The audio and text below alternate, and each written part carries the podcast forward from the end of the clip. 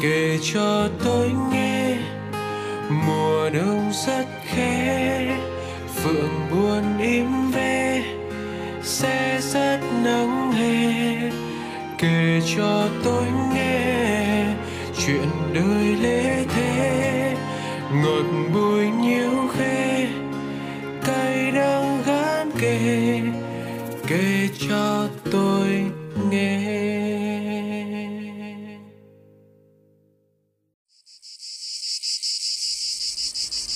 Tháng 6 về, những chùm bằng lăng tím biếc mộng ước tuổi học trò.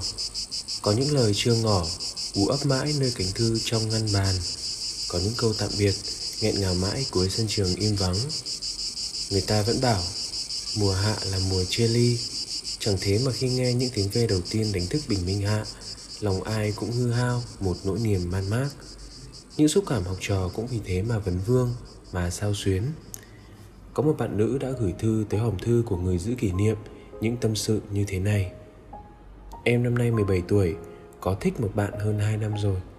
Bình thường cũng có học thêm chung hoặc đi chơi chung cả nhóm bạn, nhưng bạn ấy hoàn toàn không biết em thích bạn ấy. Em thì cảm thấy ngại về nhiều mặt nên cũng không tính thổ lộ chuyện cho bạn ấy, sợ nói ra thì cơ hội gặp bạn cũng hết. Nhưng cái cảm giác cứ giấu kín trong lòng cũng khó chịu ạ. Giờ em phải như thế nào?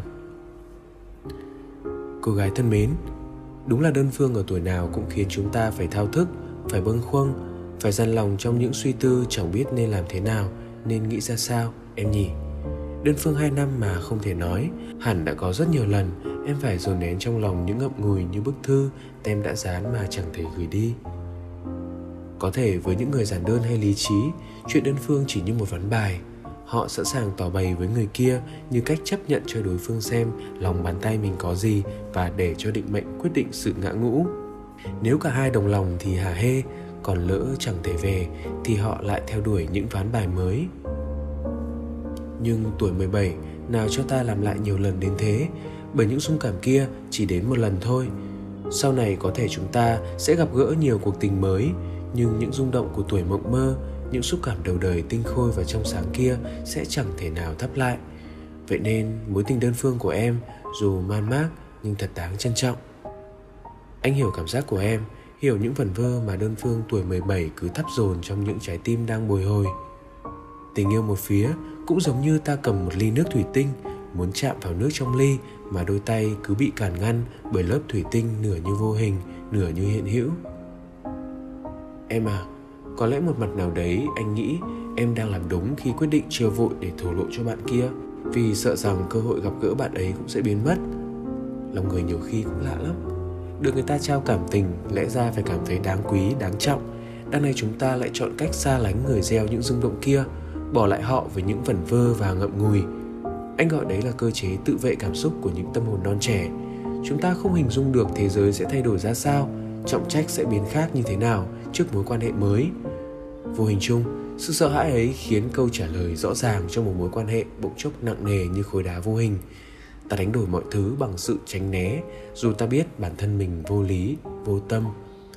Thật may mắn khi em chưa rơi vào vùng tự vệ của cậu ấy.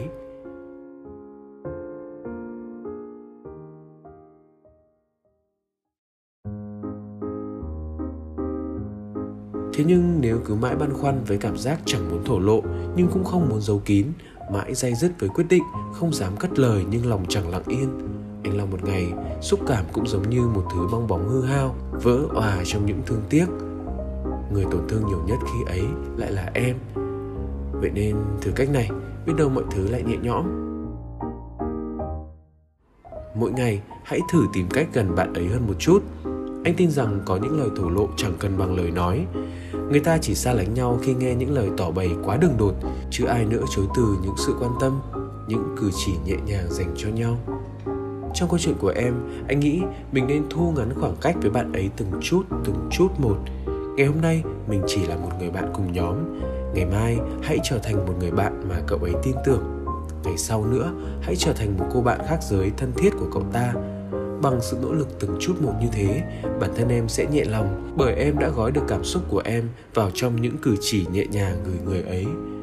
Còn người bạn kia lâu dần cũng sẽ có những cảm tình đặc biệt dành cho em, cũng sẽ nhớ, cũng sẽ chờ, cũng sẽ mong ngóng đến khoảnh khắc được gần nhau. Chỉ mong em hãy nhớ những nét cử chỉ em dành cho bạn kia, hãy làm sao cho thật tinh tế.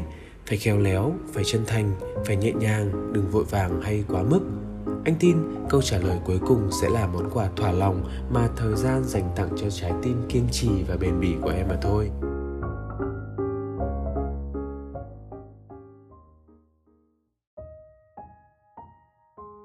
Như anh đã nói, đơn phương giống như việc ta khao khát chạm tay vào thứ nước tinh khôi trong ly thủy tinh.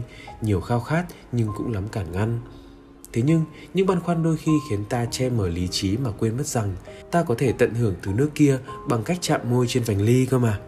Ta đừng quẩn quanh trong những âu lo mà hãy nhìn nhận vấn đề theo một cách khéo léo hơn. Anh tin thứ nước trong ly kia sẽ ngọt ngào hơn em nghĩ đấy. Chúc em mãi giữ được những cảm xúc tinh khôi thế này. Để sau mỗi lần nhớ lại, tuổi 17 của em vẫn trong chờ mãi những thanh âm vô ngần.